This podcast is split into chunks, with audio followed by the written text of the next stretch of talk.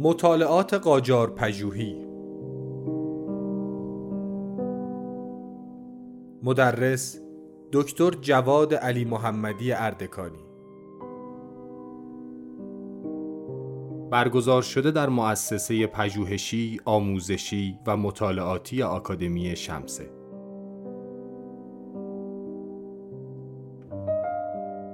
این درس گفتار مباحث نقاشی دوران قاجاریه را با تکیه بر دو محور زیر مورد مطالعه قرار خواهد داد. واقعیت و خیال در شمایل نگاری نقاشی نیمه نخست قاجار و معاصریت و نسبت آن با نقاشی نیمه دوم دوره قاجار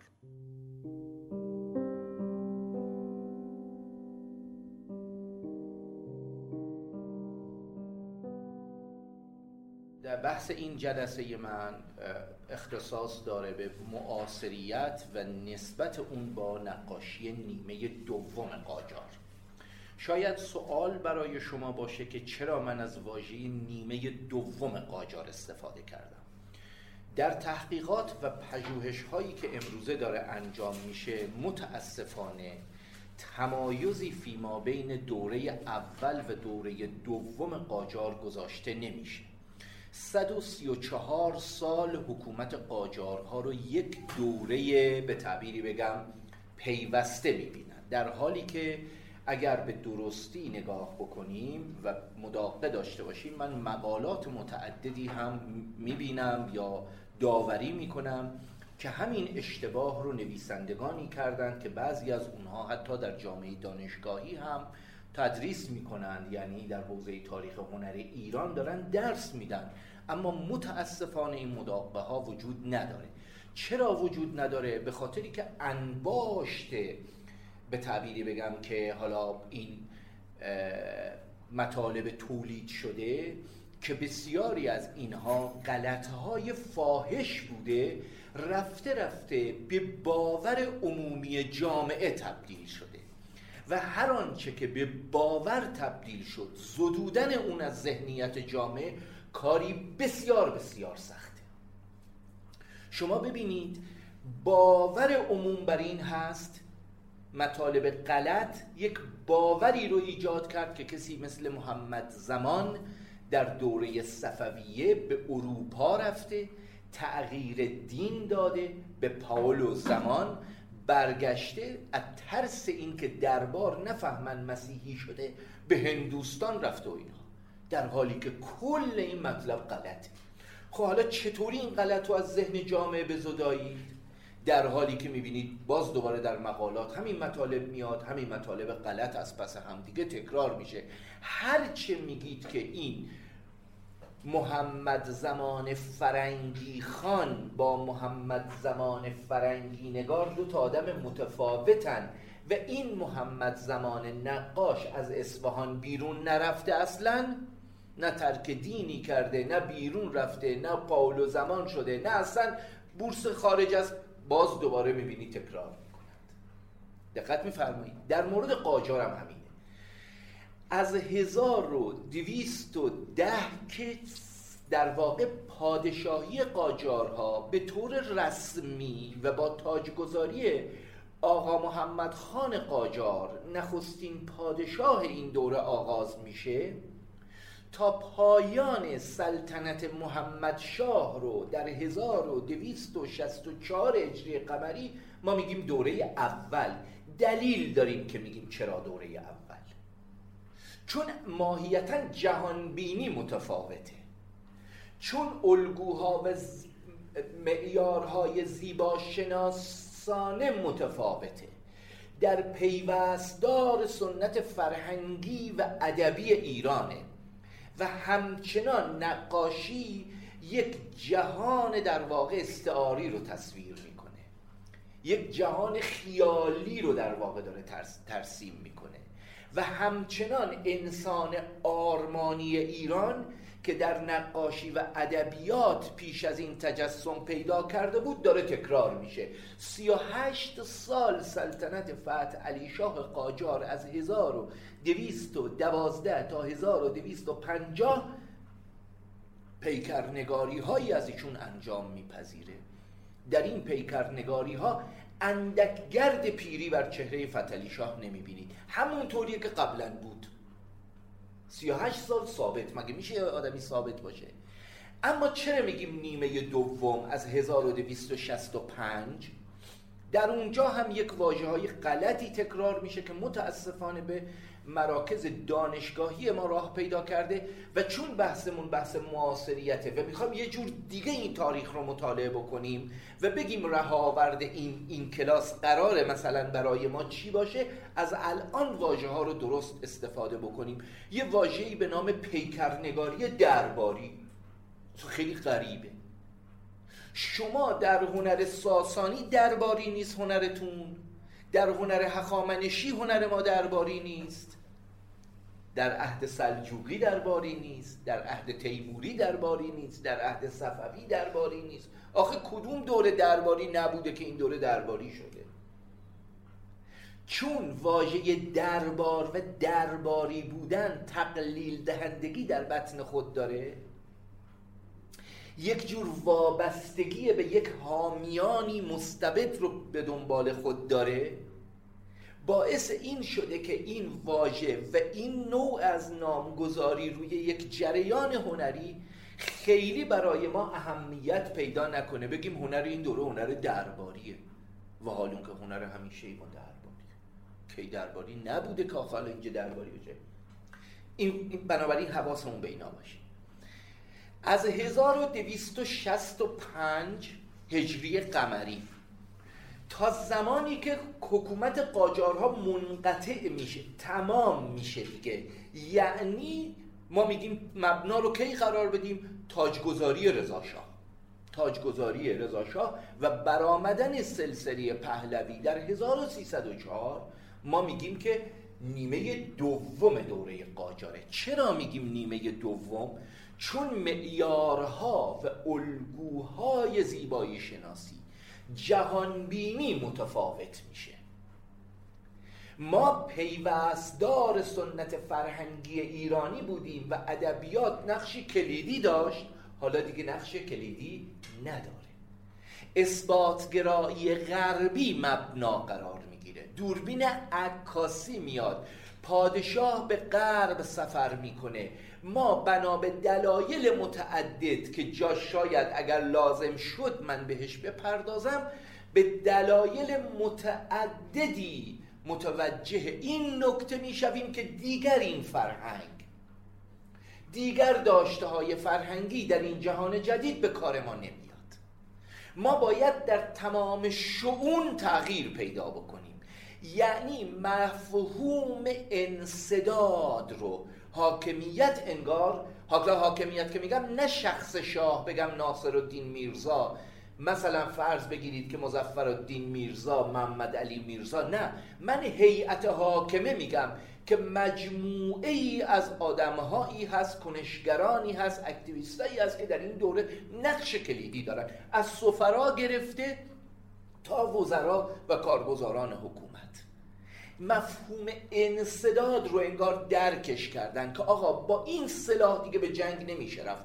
بری شکست می‌خوری. کما اینکه ما در دو جنگ روسیه شکست خوردیم. دو عهدنامه ننگین برای ایران به همراه آورد.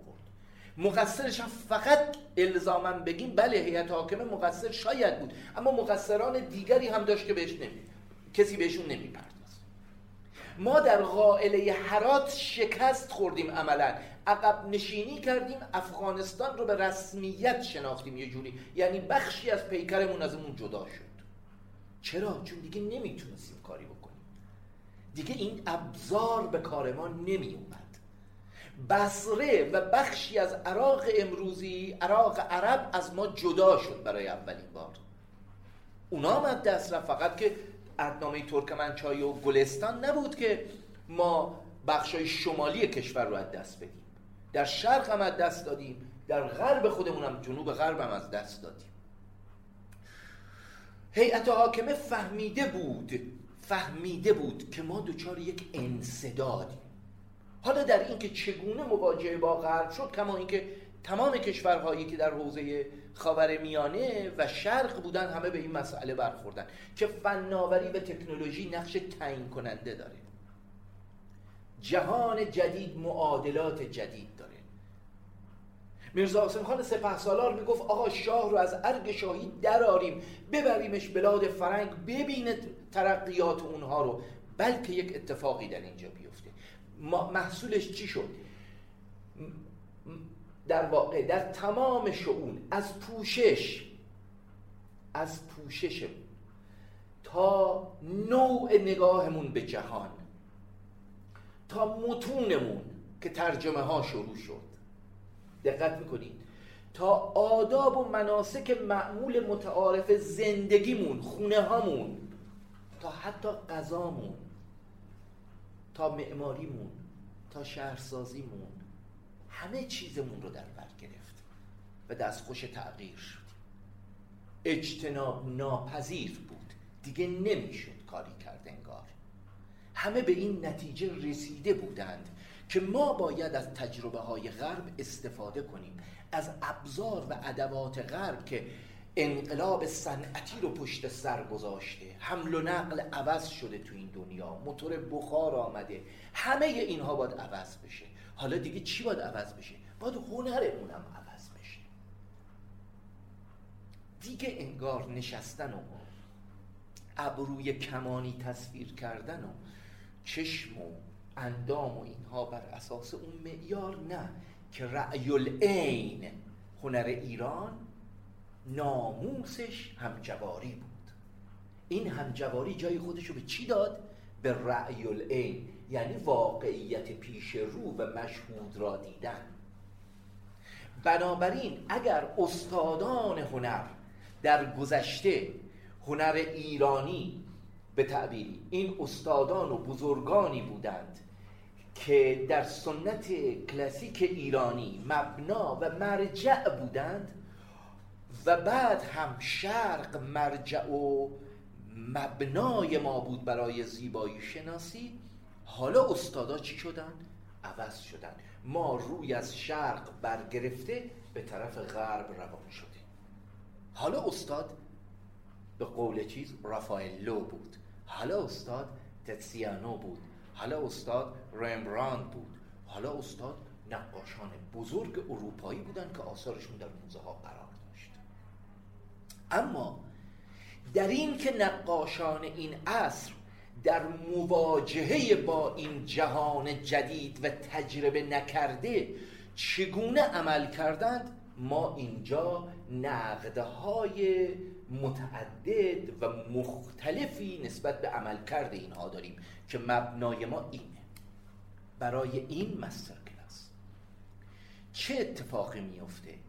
ما از سنت نقاشی خودمون که پیشتر داشتیم تقریبا از سنی الملک به این طرف و بیشتر از کسی که الان دارید یک اثرش رو می‌بینید علی اکبر خان مزین و دوله به اون طرف و بعد تربیت نسلی از آدم ها مثل ابو تراب مثل محمد غفاری که بعدها کمال الملک میشه و شاگردانی که به طبع اون به پیوست میان که بهش میگیم مکتب کمال الملک از اون دوره تحولات نوینی آغاز میشه در هنر ایران.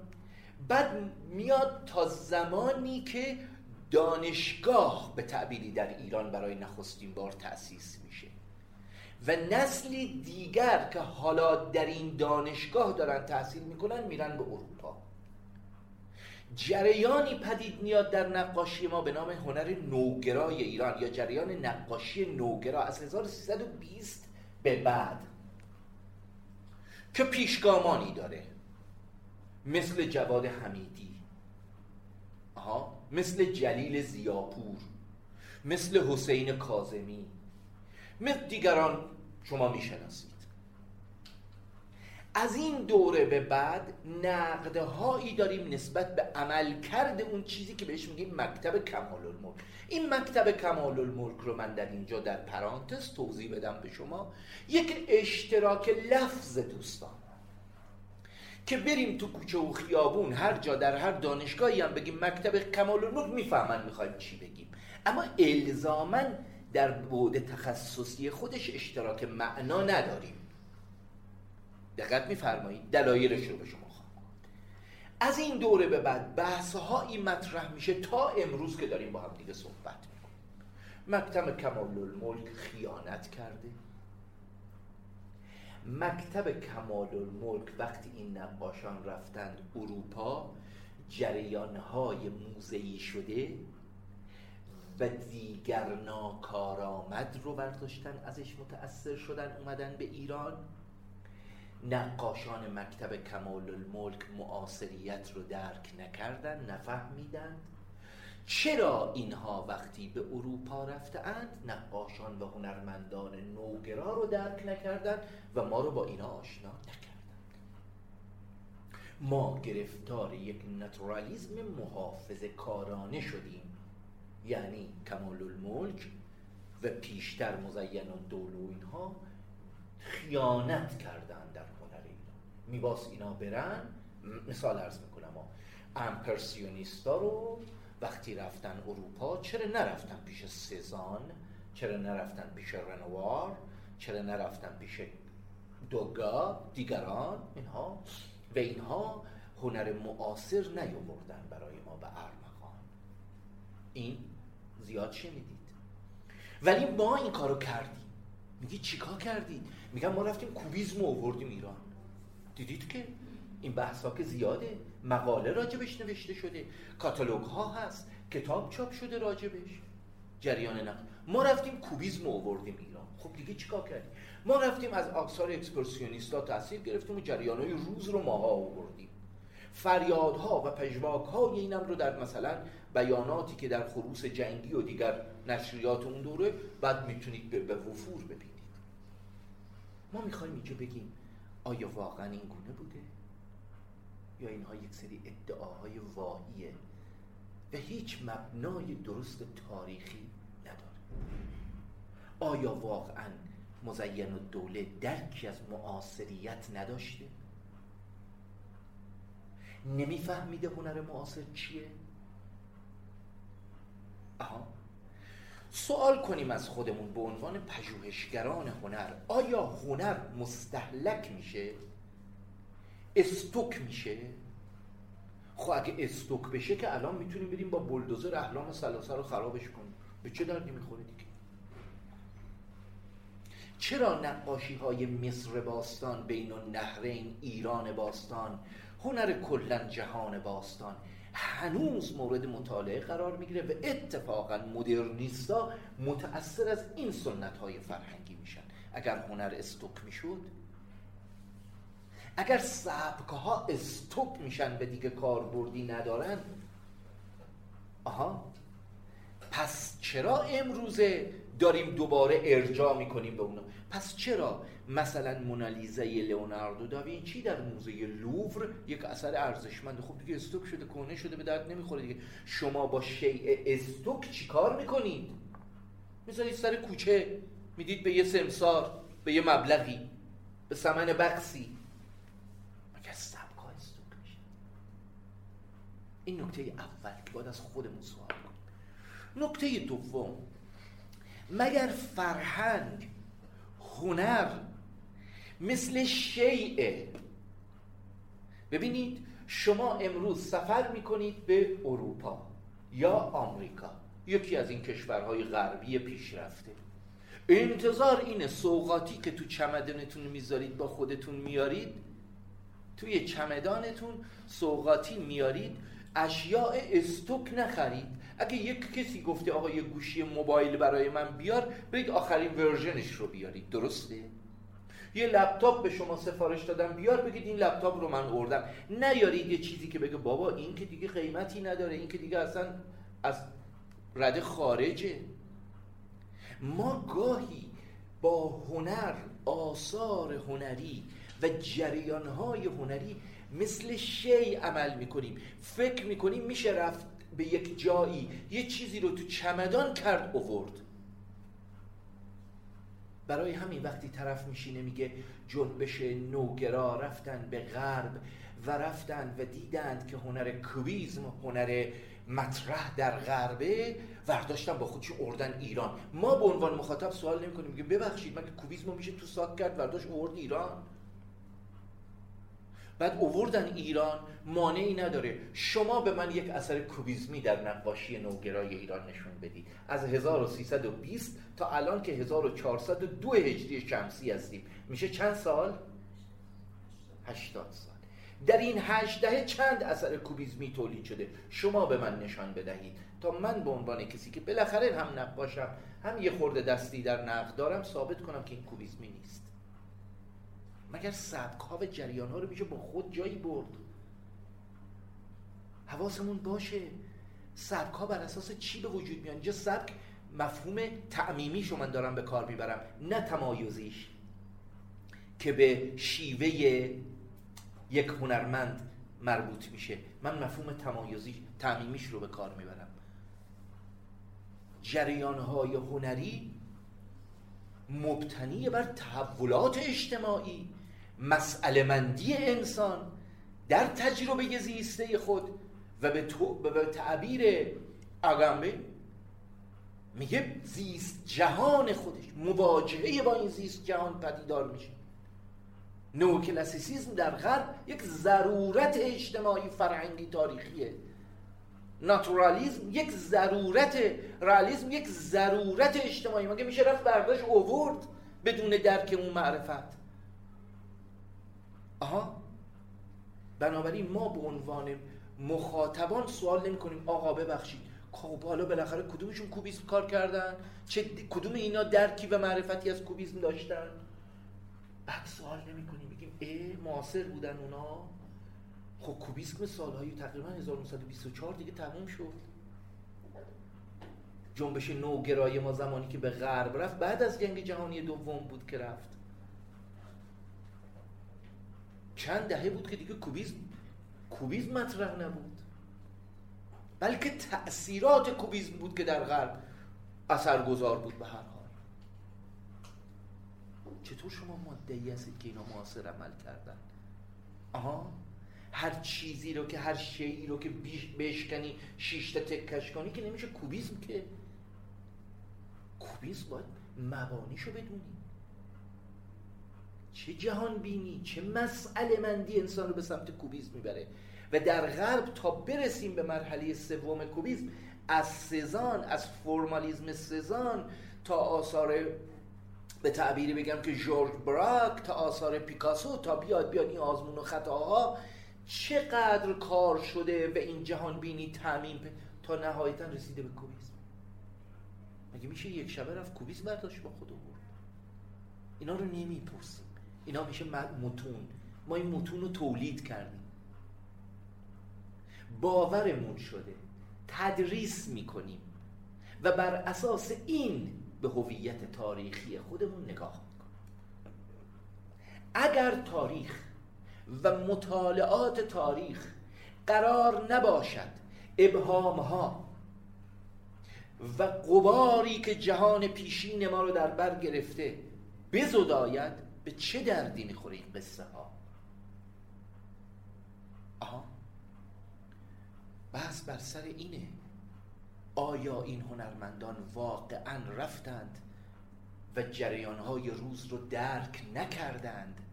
صرفا در موزه ها به کپی آثار گذشتگان پرداختند و بدون درک زمان حال و شرایطی که و تاریخی که داشتن درش زیست می کردند اسیر اقواگری یک جهان گذشته استعاری استعلایی شدند و چندین اثر کپی با خود به ارمغان آوردند. کمال الملک رفت رمبراند رو کپی کرد در حالی که نمی‌دونست جامعه چه خبره. آها آیا این گونه بوده؟ بنابراین ما باید به این پرسش پاسخ بدیم. در سرآغاز مطالبم به شما عرض بکنم. شما این واژه رو به کار نبرید. شما این واژه رو دیگه خیلی به کار نبرید. و, و به هر چیزی کپی اطلاق نکنید. یا نسخه بدل. فارسیش نسخه بدل. اطلاق نکن کپی یعنی تکثیر کردن از یک اثر هنری یعنی ساختن از روی یک اثر هنری. به گونه ای که اصل از بدل قابل تمیز نباشد. این بهش میگیم کپی. یعنی دو تا کار الان پیش رونه نمی‌دونیم واقعا کدومش مال اصل نقاشه دقت میفرمایید یعنی کما اینکه این کارا در غرب شد اتفاقا هم افتاد. یعنی اینکه شما در مواجهه با یک اثری از رمبراند هستید و یک اثر دیگری که نمی‌دونی کپی. اینجا باید کارشناسا بیان بررسی کنن کدومش اصل کدوم بدله. این کپیه. هر چیزی غیر از این باز تولید. حالا ممکنه این باز تولید ضعف تکنیکی باشه. یعنی شما می‌بینید رمبراند حجم رنگی رو استفاده می‌کنه تاشاش اونجوریه. بافتی که تو کارشه اینجوریه. کمال الملک رفته جلوی اون تابلو خواسته این به این کار بکنه. ولی تفلک به واسطه ضعف تکنیکی در ایجاد تکسچر و در واقع نوع قلم زدنش و بافته های به تعبیر بگم تجسمی که روی کار میباسته بیاره این توانایی رو نداشته. خب پورتره رو کار کرده. اوورده اینجا پیش روی ما به محض اینکه نگاه می‌کنیم می‌فهمیم این کار کمال کار رمبران نیست. این کپی نیست این باز تولید این به تعبیری بگیش بگیم representation. باز تولید تا اینجا درست؟ بنابراین به راحتی هم از واژه کپی تو تحقیقاتمون تو پژوهشامون استفاده نکنیم.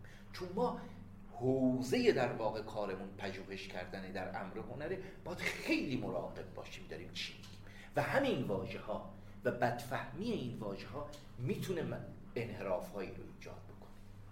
خیلی حالا بگیم این هنرمندان چیکار کردن و جریان نقاشی نیمه دوم قاجار آیا واقعا یک جریانی بوده که کارآمد نبوده؟ نتوانسته معاصریت رو درک بکنه؟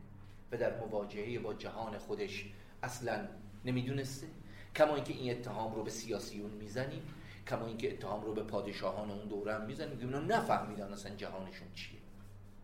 صورت ظاهر رو دیدن. کنه باطن رو در واقع متوجه نشدند اول اینکه من به شما عرض بکنم این بدفهمی تاریخ چیز دیگه ای نمی‌تونم بهش بگم. در رابطه با تاریخ فرهنگ و هنر غرب یه بخشیش دامنگیر ما در این تحلیل ها شده. تصور عموم اینه قرن نوزدهم قرن نوزدهم یعنی امپرسیونیست. یعنی رالیستا امپرسیونیستا و در پایان قرن 15 پست امپرسیونیست ها قرن 19 دیگه خبری خب اگه هنرمند میره باید بره با اینا آشنا بشه دیگه. من یه تعدادی فقط یه تعدادی رو برای که روشو بخونم اینجا یه یادداشت کوچیکی اینجا گذاشتم. یادداشت کردم. که بگم تو قرن 19 چه خبره. در قرن 19 ام نئوکلاسیسیزم به قوت و قدرت داره کارشو می‌کنه. و اکادمیسیان های جدی دارن شیوه و جریان نئوکلاسیسیزم رو ادامه میدن. در این قرن 19 هم نئوکلاسیسیزم رومانتیک یک شاخه ای از نئوکلاسیسیزم به تعبیری که رومانتیکا که رومانتیسیزم نئوکلاسیک بهش میگیم و یا نخستینی ها اطلاق شده بهشون که انگر هم گرایش به اینا پیدا کرد. ژروم ژروده کسان دیگری می‌تونم بهش بگم. آری شفر که کاراشون هست. اینا گرایششون اینطوری بود. در همین قرن 19 هم رومانتیسیزم با دو گرایش تجربه گرا و اشرافی بهش میگیم. داره کار می‌کنه با قدرت. آها. در همین قرن 19 هم ناتورالیزم به قدرت و قوت داره کار می‌کنه. اورینتالیستا با دو گرایش باز تجربی و اشرافی پیروانی دارند و استادانی دارند و بزرگانی دارند دارن کار می‌کنن که این نقاشان ما هم متأثر از اونا شدن. رئالیزم با گرایشات مختلف. شما بین رئالیزم کوربه رئالیزم فرانسوا میه رئالیزم روزا بونر رئالیزم عرض کنم ادوارد مانه. باید تمایز قائل بشید با چهار پنج گرایش مختلف داره کار می‌کنه. قرن 19 ما. سنت احیای گوتیک شکل گرفته و دوباره خانش گوتیک شروع شده و نئوگوتیک داره احیا میشه. جریانهای پیرامون شهری شکل گرفتند. و متأثر از اندیشه روسو بیرون زده از شهر دارن به طبیعت می‌پردازند. مکاتب درون شهری ایجاد شدند و متأثر از شهر مدرن شهر جدید و خصوصا تأثیرات نوسازی لندن و نوسازی پاریس متأثر کرده اینا رو. اینا تو شهر کار می‌کنن. حالا دیگه تصویر کردن خیابون و بازار و کافه ها و عرض کنم به خدمت شما که پارک ها و اینا مبنا برای ایناست. حتی پول هایی که ساخته میشه. در همین قرن 19 هم جریان امپرسیونیزم به وجود میاد. 1874 نو امپرسیونیستا در این قرن 19 هم هستند. پست امپرسیونیستا در این قرن 19 هم هستند. سنت احیاء هنر پیشا رافائلی شکل گرفته نقاشان پیشا رافائلی هستند که اینا معتقدن اصلا از رافائل به این طرف جریان هنر به انحراف کشیده شد. ما باید به پیشا رافائل نقاشان قرن 15 و 14 مراجعه بکنیم دوباره. سمبولیزم شکل گرفته و قدرتمندانه داره میره جلو. نهزت احیاء هنرهای صناعی یا صنایع دستی شکل گرفته. عکاسی با گرایشات و تأثیرات مختلف که در نقاشی ایجاد کرده به تعبیری بگم که قدرتمند داره کار می‌کنه. گروه نبی ها در این قرن 19 شکل می‌گیرن. آرت نوو شکل می‌گیره. آرت دکو شکل می‌گیره. جریان روزگروسیانا که متعلق به اول قرن 19 مثلا و نماینده هایی مثل در, در, به واقع فیوزلی دارند. شکل گرفت. من اینجا نزدیک 20 جریان الان گفتم که عمده ها که در قرن 19 چرا نقاش نرفته؟ امپرسیونیستا رو ببینه؟ و چون امپرسیونیستا رو ندیدن معاصر نیستند. آها. یکی از چهره های شاخص نقاشی نیمه دوم قاجار که بنیانگذار به تعبیری می‌تونیم بگیم تحولات نیمه دوم قاجار مدیون تلاش های این آدم هست علی اکبر خان مزین دوله است که الان یه کارشو دارید می‌بینید. علی اکبر خان مزین و دوله دوازده سالشه که حدودا میره به فرانسه و اونجا درس می‌خونه و دیپلمشو می‌گیره. ایشون در اکادمی فرانسه شاگرد انگر نقاش میشه. معاصر نبوده؟ شاگرد انگر میشه. و به شیوه نئوکلاسیسیزم و نئوکلاسیسیزم به تعبیری بگیم حالا رومانتیک کار می‌کنه.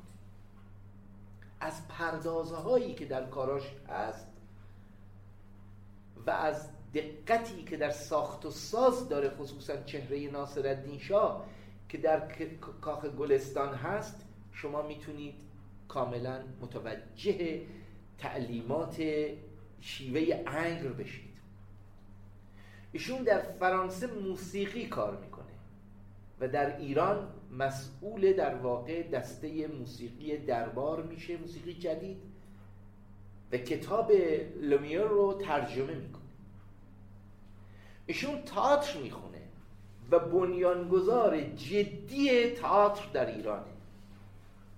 به حدی زبان فرانسش قویه که بین ایرانی های مقیم فرانسه که رفتند هم دوره ها معروف به دایره المعارف متحرک.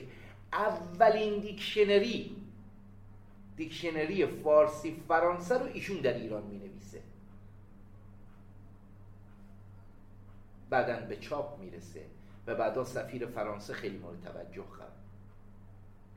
این آدم سفرهای متعدد به غرب می‌کنه. تا قبل از سال 1212 هجری شمسی که از دنیا میره. سکته می‌کنه.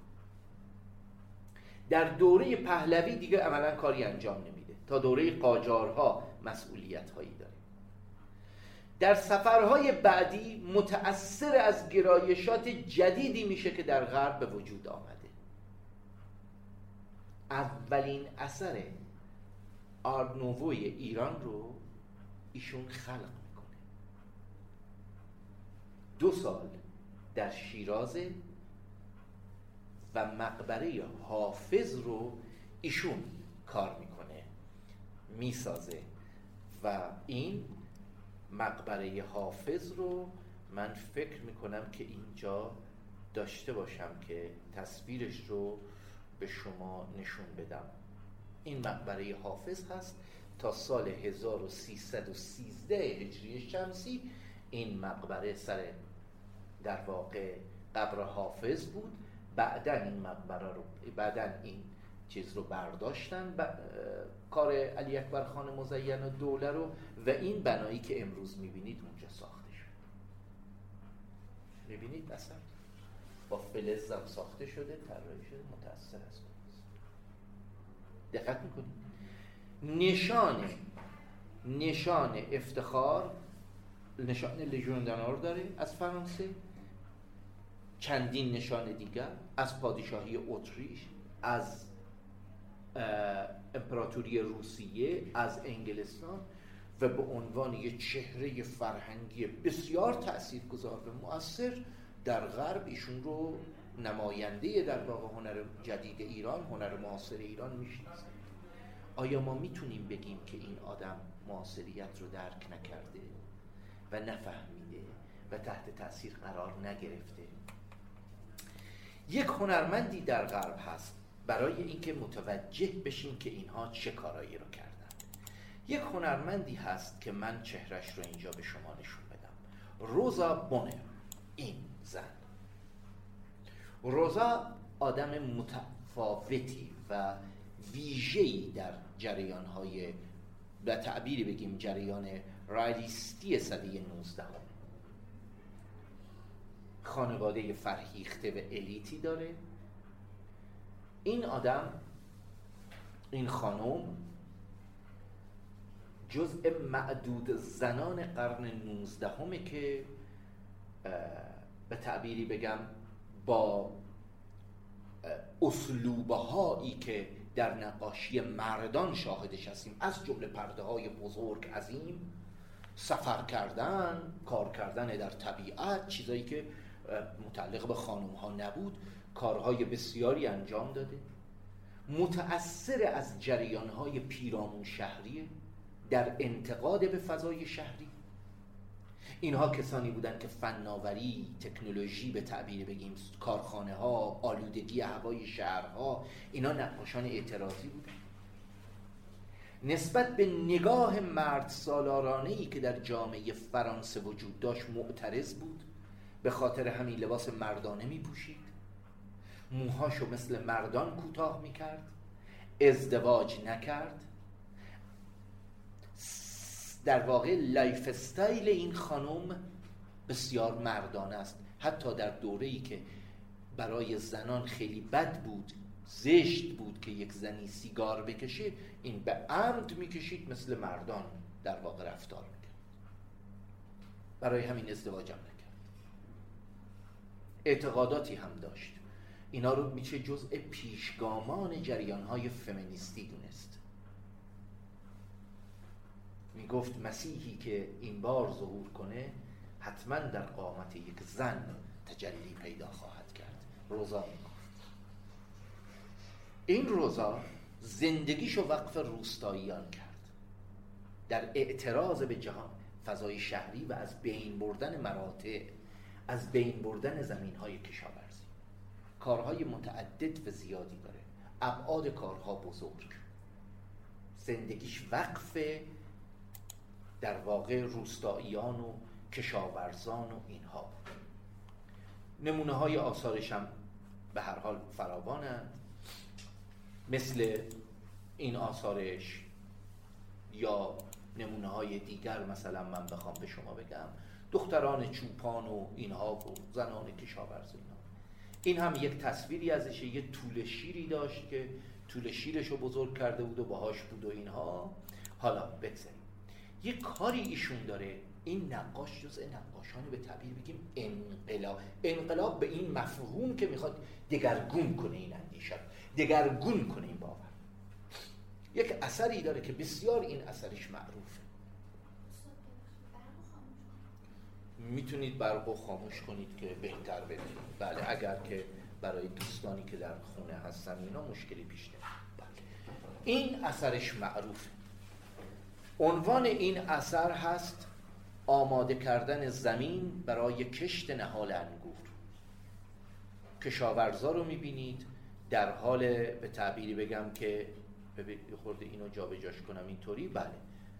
دارن زمین رو آماده می‌کنند و گاوه هایی که دارن زمین رو شخ می‌زنند. آها این هنرمنده معاصره بزرگ شناخته شده فرانسوی. آقای مزین و دوله در سفری که به فرانسه میره این نقاش و اهمیت کار این نقاش رو درک می‌کنه. این تابلو از روی اون کار ساخته شده. کار مزین دوله است. در کاخ سعدآباد قرار داره در موزه هنرهای زیبا. قدرت و توان ببخشید. قدرت و توان تکنیکی آقای مزین و دوله رو الان در این اثر می‌تونید ببینید. بله شست در حدود اگر اشتباه نکنم 140 این کار الان در کاخ سعدآباد موزه هنرهای زیبا می‌تونید اونجا ببینیدش. درسته؟ تحولات جریان های هنری به سمت احیاء دوباره صنایع دستی. همون چیزی که ما به درستی در قاجار بهش می‌گفتیم هنرهای صناعی. همون چیزی که ویلیام موریس و دیگران به دنبال اون بودند لمس فردی فناوری و اصل تولید اومده این رو گرفته. باید اینها احیا بشه. سفال رو احیا بکنیم. ارز کنم به خدمت شما هنر و مهارت دست دوباره باید مورد توجه قرار بگیره. اینها متأثر از اون سنت شدند. متأثر از این جریان معاصر خودشون شدن و چنان که دیدید مزین و دوله به درستی درکش می‌کرد. در دو سالی که در شیراز بود برای همین مقبره حافظ رو که طراحی کرد یک اثر کاملا معاصره به تعبیری بگم آردکویه که نمونه هاشو بعدا در تأثیراتشون رو در خانه های اواخر قاجار و اوایل پهلوی اول هنوز می‌تونید در تهران ببینید. فرفرژه ها و تزئینات زیاد و یا در کاخ سعدآباد در کاخ گلستان متأثر شدن این اندیشه رو در فضای معماری و عناصر پیرامونی خودش میشه کاملا دید. علی اکبر خان مزین دوله در شیوه روش و اسلوب انگر و نوکلاسیسیزم به تعبیری بگم رومانتیک باقی نموند بلکه حتی به جریانهای رئالیستی پیوست و آثاری خلق کرد که قابل تعمل در عین حالی که تسلطش رو بر موسیقی تسلطش رو بر تئاتر تسلطش رو بر به هر حال بگیم آموزش و حوزه آموزش اینها نمیشه نادیده گرفت. ما چطور می‌تونیم بگیم اینا معاصریت رو درک نکردند؟ حالا ممکنه شما بگید امپرسیونیست شما می‌دانید ما اگر تاریخ رو به درستی بخوانیم می‌دونیم در 1874 تا پایان هشت نمایشگاهی که امپرسیونیستا گذاشتن امپرسیونیستا حتی در جامعه فرانسه هم خیلی شناخته شده نبودند. پس این چه انتظاریه که یک نفر از اینجا رفته صرفا امپرسیونیست رو اگه دید مدرنیسته یا معاصره؟ خب نمیشه ناتورالیزم رو متاثر شده باشه. رئالیسم متاثر شده باشه. از سمبولیسم متاثر شده باشه. از اورینتالیسم متاثر شده باشه. مگه یک جریان داریم؟ کما اینکه در سده بیستم ده ها و ده ها جریان های هنری هست. آها؟ این چه انتظاریه که بگیم باید یکی بره همه اینا رو برداره با خودش بیاره؟ بنابراین در کار مزین و دوله که شما نگاه می‌کنید می‌تونید این تأثیرات رو به خوبی ببینید کما اینکه نمونه های متعدد و متکثر از آثار این هنرمندان هست که قابل تعمل و میشه بهشون ارجاع داد. من از این هنرمندان آثار دیگری رو به تعبیری بگم که برای شما بگذارم و اون اینکه و اون اینکه ببینید یک نکته خیلی قابل تعملی وجود داره در رابطه با خود آقای کمال الملک که دیدگاه های بسیار زیادی نقده های متعددی راجع به ایشون صورت پذیرفته. همینطور به شما بگم این آفت در واقع نگاه ها و نگره های در تاریخ نگاری ما بسیار وحشتناک من همواره گفتم و به این معتقدم که تاریخ نگاری ما در همه حوزه دو آفت بزرگ داره. دو آفت بزرگ تاریخ نگاری ما رو به تعبیری بگم دستخوش خود دستخوش در واقع یا به تعبیر بگم این دو آفت سیطره پیدا کرده بر تاریخ نگاری ما. ها؟ یکی اکنون زدگی و دوم زمان پریشی. اکنون زدگی و زمان پریشی. ما هر به هر کمبودی به هر کاستی که مواجه میشیم علتش رو میریم در یه جایی جستجو می‌کنیم و میگیم چرا اونها بر اساس معیار و آن چیزی که زائقه امروزین منه عمل نکردند؟ بنابراین همواره بار مشکلات و مسائل خودمون رو به تاریخ حواله نکته دیگر در امر زمان پریشی اینه که ما اساسا متوجه شرایط زمانی و مکانی اون اصر نیستیم که در اون دوره وضعیت چه بود و شخصیت ها و افراد چه در تاریخ سیاسیمون چه در تاریخ فرهنگ و هنرمون. آقا در اون دوره در اون شرایط در اون کانتکست آیا می‌شد کاری دیگر کرد؟ و اساسا مگر قرار تاریخ پاسخگوی به آمال و آرزوهای من باشه؟ تاریخ امر واقع صورت پذیرفته. برای همین دو گونه نقد راجع به این هنرمند به طور مشخص صورت پذیرفته. علی اکبر خان مزین و دوله جالبه به شما.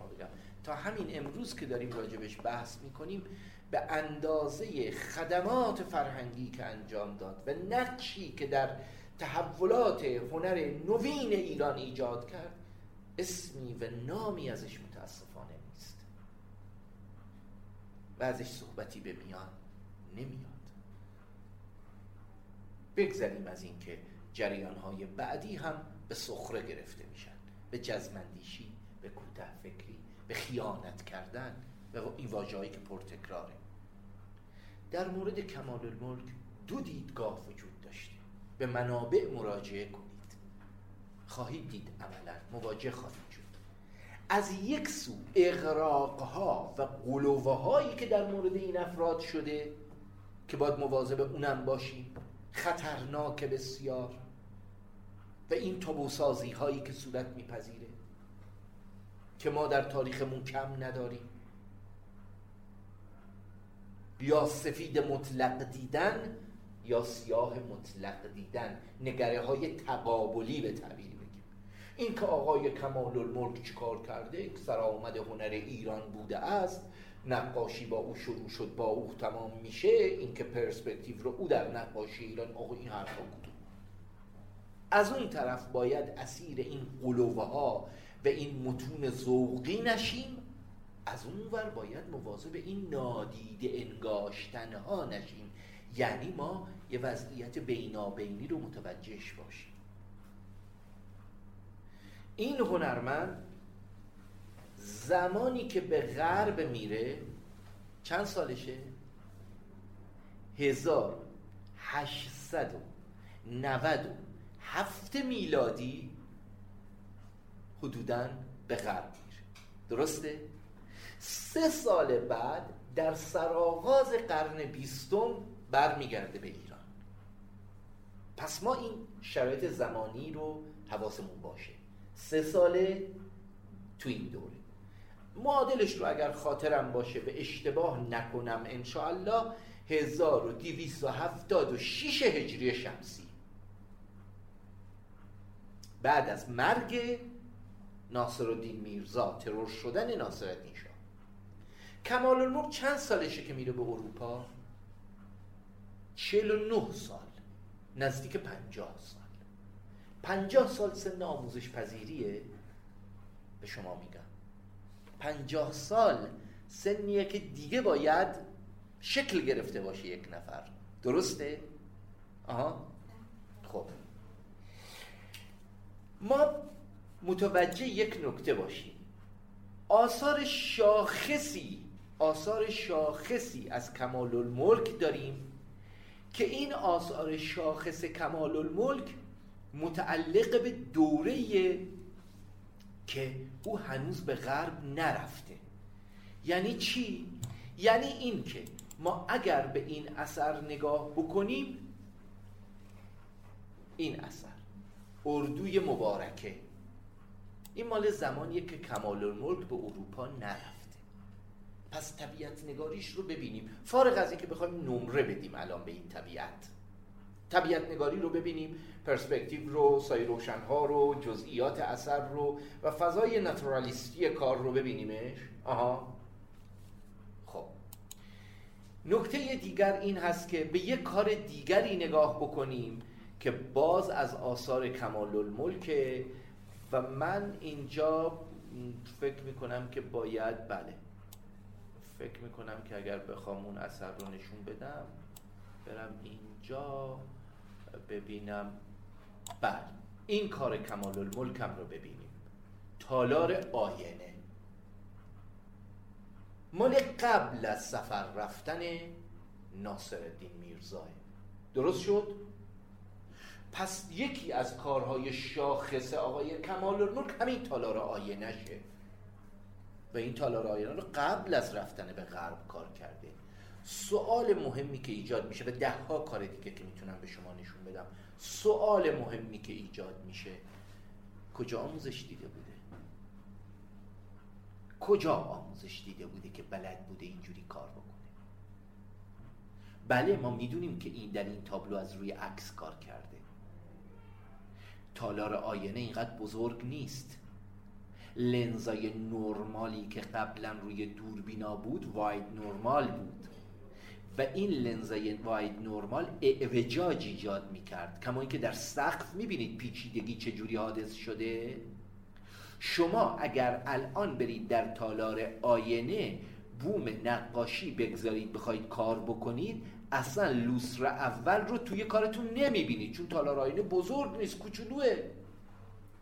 ولی در اینجا خیلی طولانی می‌بینید این نگاهی که در واقع می‌بینید از این گوشه کار تا اون ور تالار رو دیده در واقع سه درگاهی ها رو دیده این فقط می‌تونست از روی عکس حادث شده باشه. آیا به فضا نگاه نمی کرده چرا؟ می‌رفته. از نزدیکم رنگا رو می‌دیده اما منبعش عکس بوده. کما اینکه برای تالار آینه چون لحظه به لحظه اونجا آینه ها زیاده نور عوض میشه اصلا نمیشه اونجا کار کرد. دائم داره نورا عوض میشه رفله ها عوض میشه. بگذریم از اینکه چند سالی روی این تابلو تقریبا نزدیک سه سالی هم کار کرده بنابراین اینکه طبیعت رو در یک وضعیت خاص می‌بینید نورها در یک وضعیت خاص رفله ها دقیقا تو آینه های سقف درسته و روی فرش درسته از عکس استفاده کرده.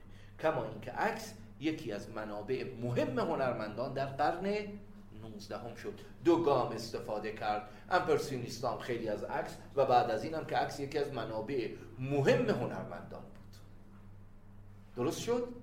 پس این تعلیم رو از کجا دیده بوده؟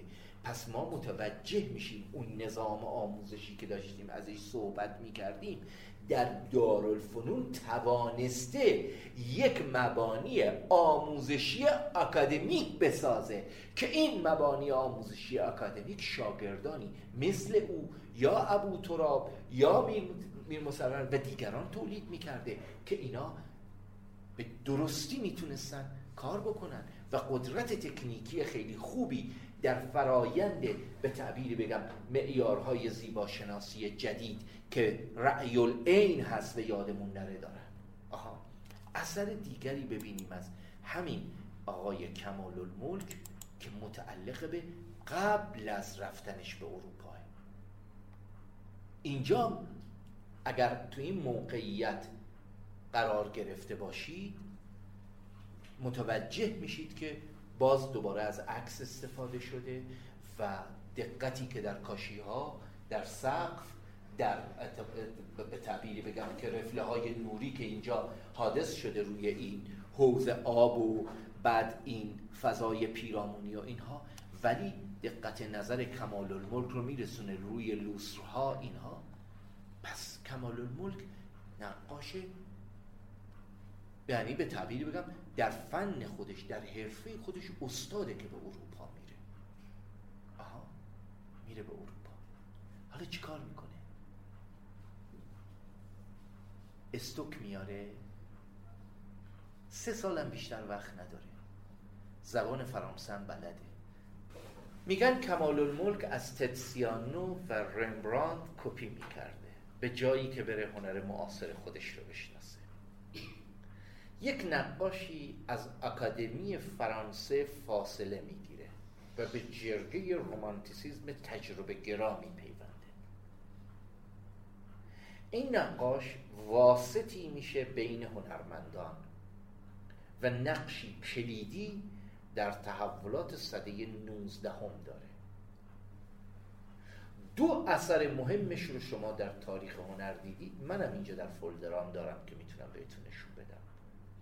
یکی ستایش از اوژن دلکروا یکی کارگاه ادوارد مانه که پشت سرش امپرسیونیستا رو کار کرده و مانه نشسته داره نقاشی می‌کنه همه پشت سرش. این دو اثر متعلق به اون. بعدا متأثر از جریان اورینتالیستی میشه و متأثر از نقاشی ها و گرابورهای ژاپنی میشه. هنری فونتن لاتو کمال الملک در فرانسه میره مستقیم. دیدن کی؟ و مدتی با او کار می‌کنه. و پورتری فونتن لاتو رو کار می‌کنه. ماسریت رو نمیفهمیده چیه. در قرن 19 هم دوباره سعی شد به هنرمندان نوابق و نوادری که پیش از این هنر غرب بهشون توجه نکرده بود بپردازن همونطوری که جریان نیوگاتیک شروع شد. دوباره بریم سراغ گوتیک. گوتیک که رنسانس می‌گفت هنر وحشیه متعلقه به فلان همه این مسائلی که دیگه شما می‌دانید. و رنسانس آمده بود که متحول کنه به دگرگون گوتیک مورد توجه قرار گرفت. و شما می‌دانید که یکی از نقاشان مثلا جورج رو جزو کسانی بود که متأثر شیشه های گوتیکی ویترای های گوتیکی کار می‌کردن اصلا و هنرمندان زیادی که دوباره آثار گوتیک درشون پدیدار شد داستان ها و افسانه های گوتیکی دوباره مورد توجه قرار گرفت. از جمله نقاشانی که مورد مطالعه قرار گرفت در قرن 19 هم رمبراند بود رمبراند برای صد و اندی سال از نیمه اول قرن 17 هم که کار می‌کرد تا بعد نقاش زشتی ها لقب گرفته بود. و حوزه تأثیرش از هلند کشور هلند. یا به تعبیری بگیم از ندرلند فراتر نرفته بود بین هنرمندان و جامعه فرانسه نمیشناخت اینا رو. و نوآوری های اینا.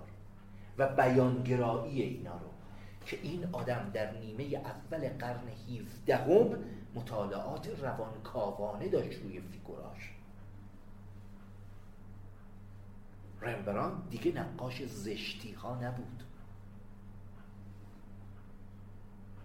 هنرمندی بود که مثل دیگو بلاسکس با شناختن آثار او بود که می‌شد به رئالیسم واقعی پی برد او هیچ آرمانگرایی در کارش نبود. لباس از بدنها کنار می‌رفت و زیرش واقعیت پدیدار می‌شد. واقعیتی که خوشایند قاطبه جامعه نبود چون کراهت بود. بدنهای چروک خورده بود. او مثل پوسنیستا و خود پوسن و فیلیپین و نصایحی که لوماتسو در رسالش کرده بود عمل نمی کرد که به واقعیت مشهود توجه کرد همه جا در پاریس صحبت از رمبراند بود. آمبروز وولار کتابی داره به نام زندگی و هنر سزان در اون کتاب یکی از نامه های متعدد و یکی از نامه های سزان در اواخر قرن 19 هم چیه بحثش؟ بحثش اینه که هنوز رمبراند به اندازه جایگاهش شناخته نشده. شما یه نقاش پنجاه ساله ای رو متصور بشید. خواست دربار باید خواسته اونام رو اجابت بکنه رفته به فرانسه رفته به روم رفته به اتریش رفته به فرانسه.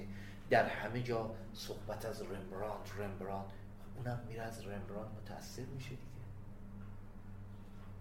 در حد فهمش در حد دانشش.